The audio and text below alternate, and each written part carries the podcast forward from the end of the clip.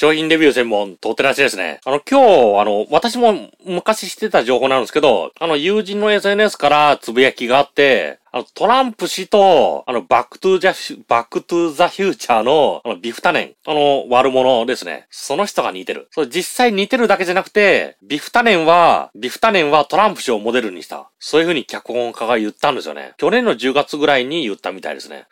これ、まあ別にって思いましたけど、今日ふと思いついたのは、勇気ある発言だなと思いましたね。あの、ビフタネン、バックトゥーザフューチャーで出てくる。あの、もう悪いところしかないんですよね。あ三部作見ましたけど、全然いいところがない。あの、大人から子供、周りに対して嫌がらせする。なんか子供、子供に対してもいい、子供に対してもいい態、子供に対してもいい態度しないですよね。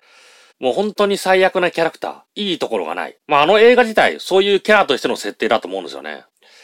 まあ映画の中だったらそれでいいですけど、それのモデルを実在の人だと言っちゃう。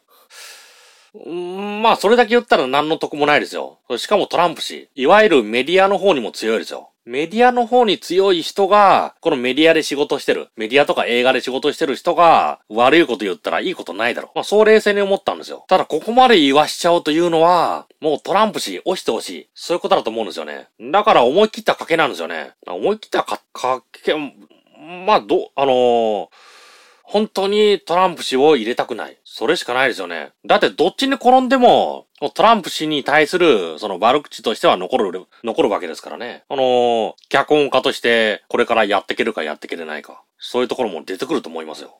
なのに言っちゃった。ということは、どうしても大統領選、当選させたくない。それが強いのかなと思いましたね。まあ、私だったら言わないですよ。のたとえモデルにしてても、あの、リスク大きすぎますからね。あの、同業ですから一応、不動産王って言ってるけど、トランプ氏メディアの方も力強いですからね。メディアとかエンターテインメントとか。それに対して、このエンターテインメント、脚、脚本家ってエンターテインメントで儲けてるじゃないですか。そういう人が、あ言ってしまった。あらーとかと思いましたね。これからどうなるんだろうって。それかもう十分儲けたから、もう脚本家としての仕事ないよ、みたいな。そういうことも、そういうことかもしれないですけど、わからないです。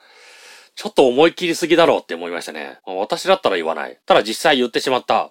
その意図は、もうとにかく大統領選で彼を当選させたくない。それだけだったよ。それだけなのかなと思いますね。当選してもしなくても、トランプ氏、トランプ氏に対する印象は変わらないわけですからね。これから一緒に仕事する可能性もあるわけなのに、その機会はなくなりますよ。多分、多分ですよ。って思いました。ということでちょっとしたとって出しでした。